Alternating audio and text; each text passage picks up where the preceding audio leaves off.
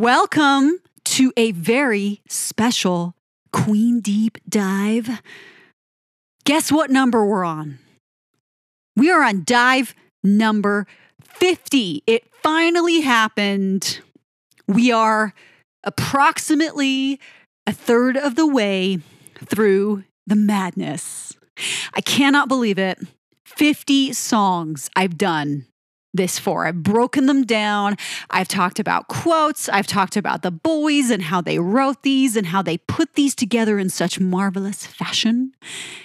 And this is all marvelous Freddie Mercury, fabulous Freddie, and this wonderful fourth song on their fifth album, A Day at the Races, all glam Baroque rock waltz. This number Ladies and gents, we are talking about the one, the only, the Millionaire Waltz. I love this song. This is going to be one of those that I say that many times through this dive. I love this song. I think it's a work of art. I think it's gorgeous. I think this is fabulous Freddie and all his glory. You get the picture. I really love this one. It's one of the reasons A Day at the Races is a top Queen album of mine. This was never a single. And I suppose it, it, it can't really be a, a single. I've read some people criticize this song's lack of any kind of a pop feature musically, which means it can't really stand as a single. I mean, could we really could we really say that this is so marvelous though honestly even if it wasn't a single this is gorgeous. We're at 96 BPM, but there's a lot of liberty taken with the meter here, with the tempo as well. with the tempo, not the meter. Well, there is a lot of, okay. Wow, this is fantastic. This is going to be one of those Queen Deep Dives where I think I stumble over myself quite a bit because there's so much to say. This is a very complex number. And yes, it is not stuck at 96 BPM there's a lot of rubato here. There's a lot of liberty taken in that tempo. And yes, the time signature, the meter, same thing. We've got 3 4, 3 4 9 8, 4 4 or 12 8, and finally 4 4. We're really shifting here, but it feels seamless. I have to say that because despite these shifts in time signature, in meter, this is effortless. And as we would expect with anything Freddie, many a key change as well. But they're neighboring and parallel keys, so we're never stretching too far. Still, F major, F minor, E flat major, A flat major, and a little bit of B major as well. And this is all lamenting a lost love, with fond memories and cheerful desires to reconnect, it's thought that Freddie wrote this about the band's manager at the time, John Reid. And I want to talk about that a little bit more as we get through this because it's kind of a sweet little thing if you consider some of the band's history.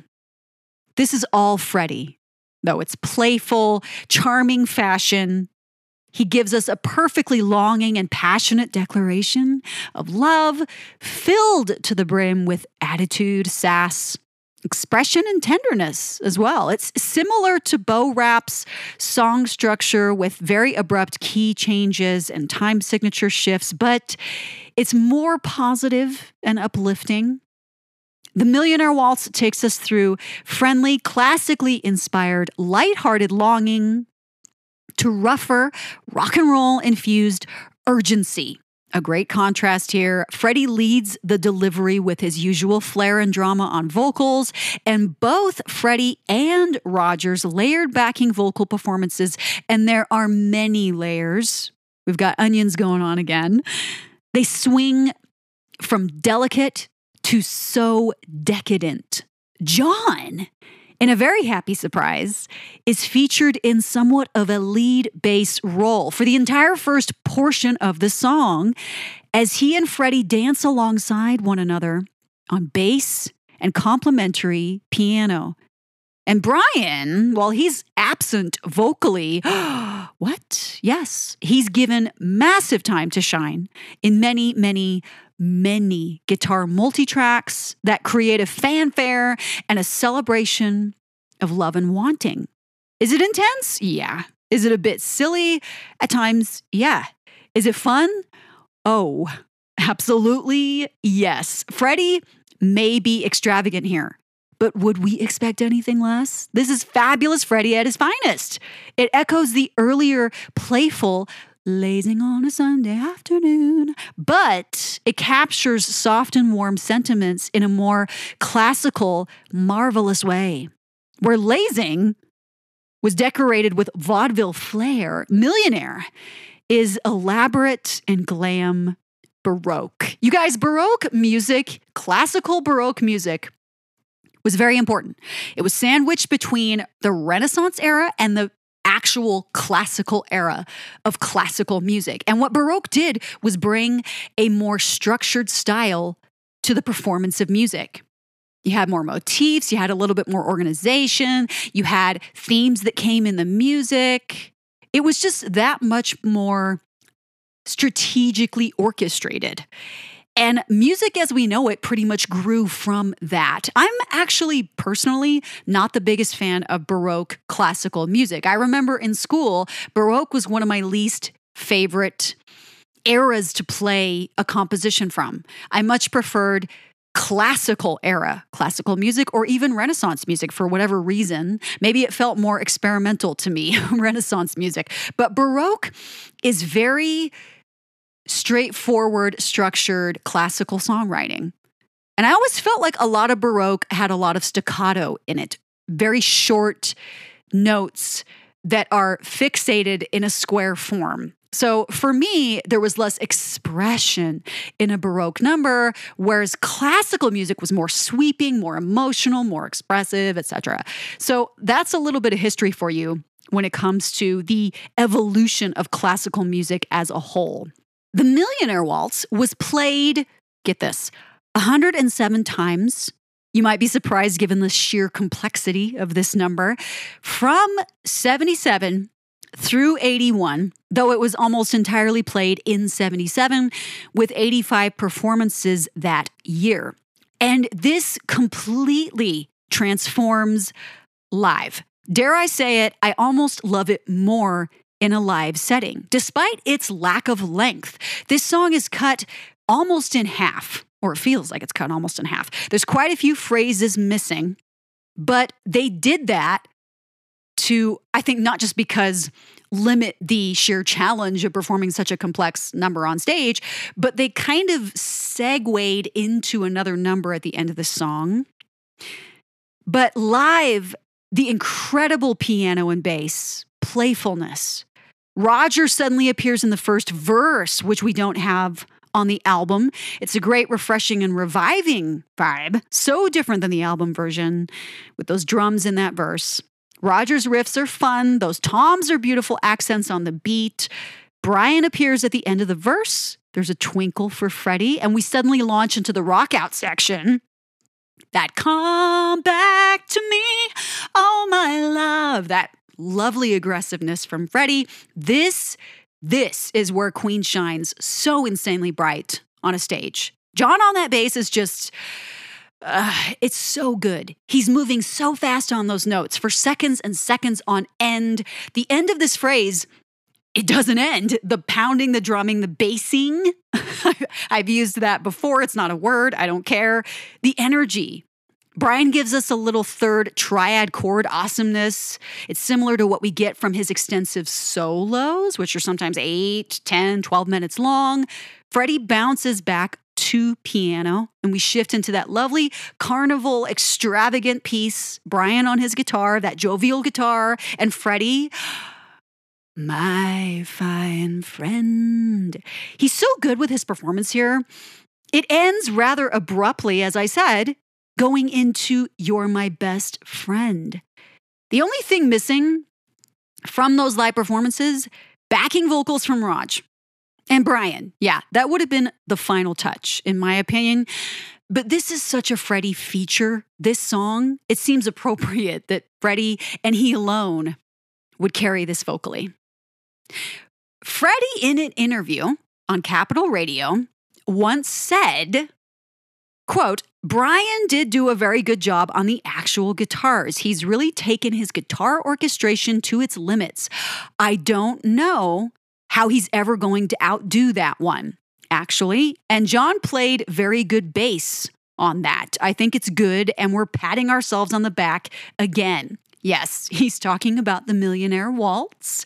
I think he had some other comments about his own inspiration behind it too, but I focused on his comments about the other guys because I love it when they call out each other's awesomeness. Now, Brian, in 1982, with On the Record, he talked about this number's elaborate guitar layers, saying, quote, I think that holds the record. There's one bit in there which is sort of fairground effect in the background. I think there are three octaves for each part and six parts. I'm not sure, but there must be about 18 or 20 guitar tracks. It's a funny sound. It makes a peculiar sort of rigid sound. I was really surprised. It sounded like a fairground organ. And he's right on that, Brian. And later, Brian said in Q magazine in March of 2008 Quote, this was our greatest musical excess. It teems with Baroque life and makes Bohemian Rhapsody look easy. Great piece of Freddie. What a wonderful thing to say about your bandmate. What a wonderful thing to say. I love that these guys constantly go back and talk about these songs that are so established in their catalog and so old. It's wonderful to see how their sentiment around them is consistent even all these years later. It's still hard to believe there's no Brian on background vocals here. Really?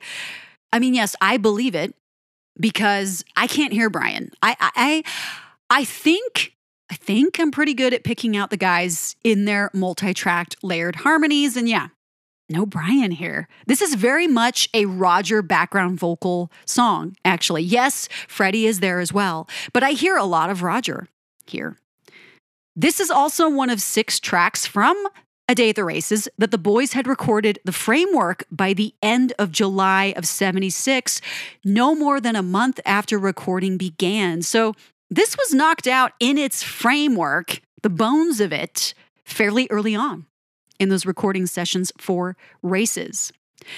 I want to go back to that note about this song potentially being for John Reid, the guy's manager. If it is for him, it's a lovely tribute because here's the thing if it wasn't for John Reid, Queen may have turned out quite differently. Before the band began working with John Reid, they'd approached Peter Grant, who managed Led Zeppelin. And apparently, Peter's intent was to have Queen tour while he worked out their financial issues with former management. But John Reid told the guys to go make the best album you can make when he took the helm, which ultimately led to Bohemian Rhapsody and the guys catapulting to success. So who knows? Is it possible that Freddie may have written Bohemian Rhapsody regardless if they'd gone straight on tour, like Peter wanted them to do? We will never know. So perhaps it is the absolute best decision the guys ever made to work with John Reid. And if this song is really something that Freddie wanted to write for him, that's just such a great, cute thing. I don't know. I, I love it. I love it if that was the motivation.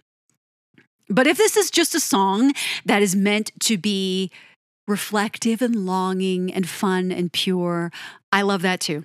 It doesn't really matter what motivated this song. What matters is the Millionaire Waltz is marvelous.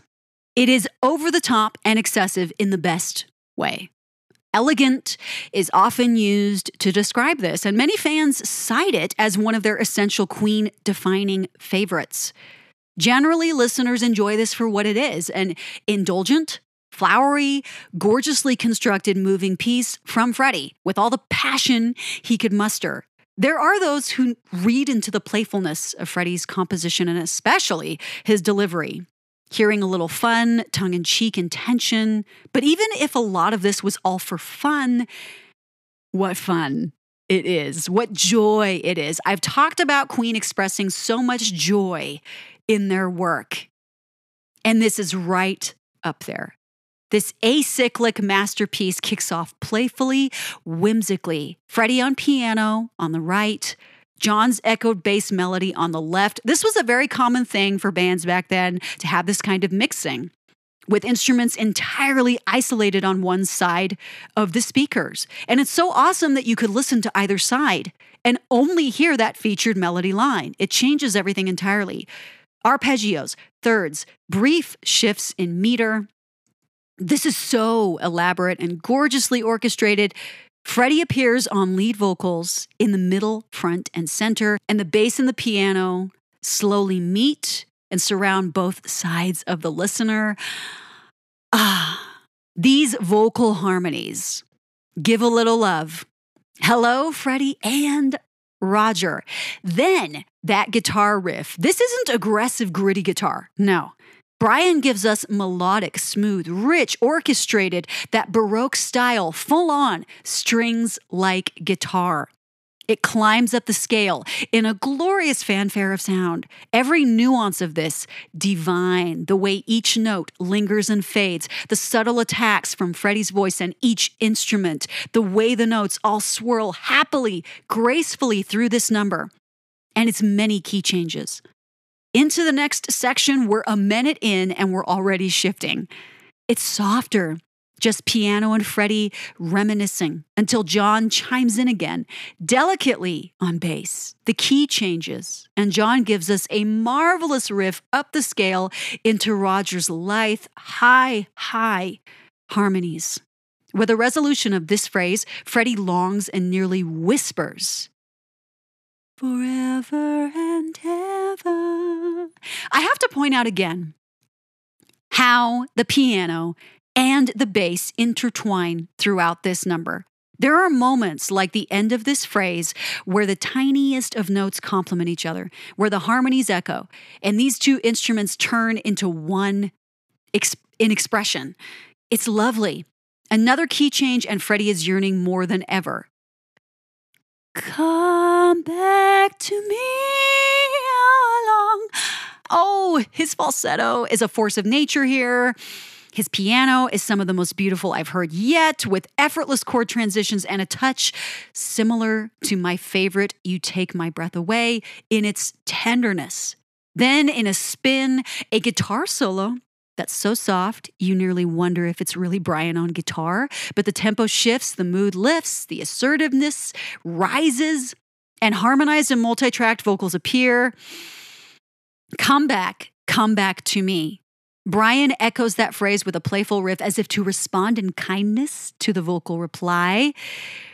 When this section resolves, it is rich with chords all around that take us back to a home key of sorts, but the mood feels warmer, slows and quiets again, and similar to something like Death on Two Legs. Then, surprise, surprise, the key is moodier, the drums suddenly stun us. The guitar is all aggressive and harsh, and chromatic scale moves. The bass is fast and pounding. And with a furious, repeated drum riff, Freddie screams out, Oh, my love, how I long for your love. This is fabulous. The bass, the guitar riffs, the crashes from Rog, the piano, Freddie's voice. Ah, it's all so loud and awesome. There are some rather interesting vocal dissonances appearing, and it results in a kind of friction with the music, but it does reflect the pleading and the aggression and moodiness of the lyrics. But we're shifting again back to a waltzer feel, and it's a very classic one at that. John holds the tempo, Freddie bounces on the piano, and Brian appears very playfully on the guitar in that carnival like extravaganza atmosphere. This is one of those perfectly singable and lovable guitar moments. And we get Triangle, which I believe John played live, and that wouldn't be the first time that happened. Remember Killer Queen? Back to this loveliness. This is quiet and incredible, elaborate, classically inspired arrangement. I can hear this in my head with a full orchestra playing. The notes become broader, more legato, less playful. The guitar soars, big cymbals, and some quite complex and beautiful guitar riffs into another soft moment. And one of the saddest ones we get, Freddie pleads, asking once again, My fine friend forever. There are some nicely executed vocal effects here. Freddie sounds far away and nostalgic, and the key shifts are haunting. Then, just in time for the outro, rising guitars triumphantly return. The bass dominates all melodic. The harmonies are back all around us. And I think this is all Freddie at first, and then Roger's higher, edgier falsettos arrive. This is the one moment where a previous theme is heard, and it bookends this fabulous Freddie number. The piano, the guitar, the bass, the drums appear unrelenting as only Freddie and Queen can do. Then a pause, a trill. Freddie sneaks back in. Make me feel like a millionaire. Bum, bum, bum. that is literally how it ends. I love this song. I love it. I love how complex it is. I love that it keeps us on our toes. I love that it's playful, but it's also tender. It's fun. It's soft. It's exciting. It's energetic. Again, there's a kind of joy here. Yeah, it's reflective. There's a little bit of melancholy, but I get so much enthusiasm from this. And every time I hear it, it just makes me smile. And it makes me think about Freddie. And it makes me think about his love for elaborate arrangements. And let's just throw as many key shifts in here as we possibly can. And let's surprise people with a stunning rock number right in the middle of this carnival playfulness. I love this. I love this. It's one of my favorites from Freddie. It's one of my favorites. So different than the soft, aching You Take My Breath Away before it. But I love this number. The 50th Queen Deep Dive we've been on, ladies and gents, the Millionaire Waltz. Go check it out. Listen to a live performance because it's so different. Yes, I think it would have been great to get harmony vocals from Roger and or Brian in the live performances, but having this live in any form and having it live where we get a little bit more guitar and drums in it as well, even though it's shorter, is such a treat. And I think you'll love it. I think it'll brighten your day. It'll make you think about Freddie and his fabulousness, darling. So just go enjoy the Millionaire Waltz. One of the most stylish, glamorous numbers the guys ever did, if I may say so. I hope you guys are having a good day. I hope you had a great long weekend. I I know that statement's going to be irrelevant in a couple of weeks. People are going to be like, "What?" we just most of us I think had a wonderful holiday weekend just now, so I hope you enjoyed it. And I hope you love the rest of your day, your evening. Have a drink. Enjoy the millionaire waltz. A toast to all of you for seeing me through these 50 deep dives. What a journey we're not even halfway done. You have any idea how excited that makes me? That we still have dives and dives and dives to go. And many of them are some of my very favorite top 10 Queen songs ever. So I'll be back next time. Keep yourselves alive. Did I say that already? I don't know. it's it's my sign off. So if I say it more than once, it's okay. It's my podcast. I'll do what I want to. I'll talk to you guys later. Have a great rest of your moment. Have a moment and make it a good one.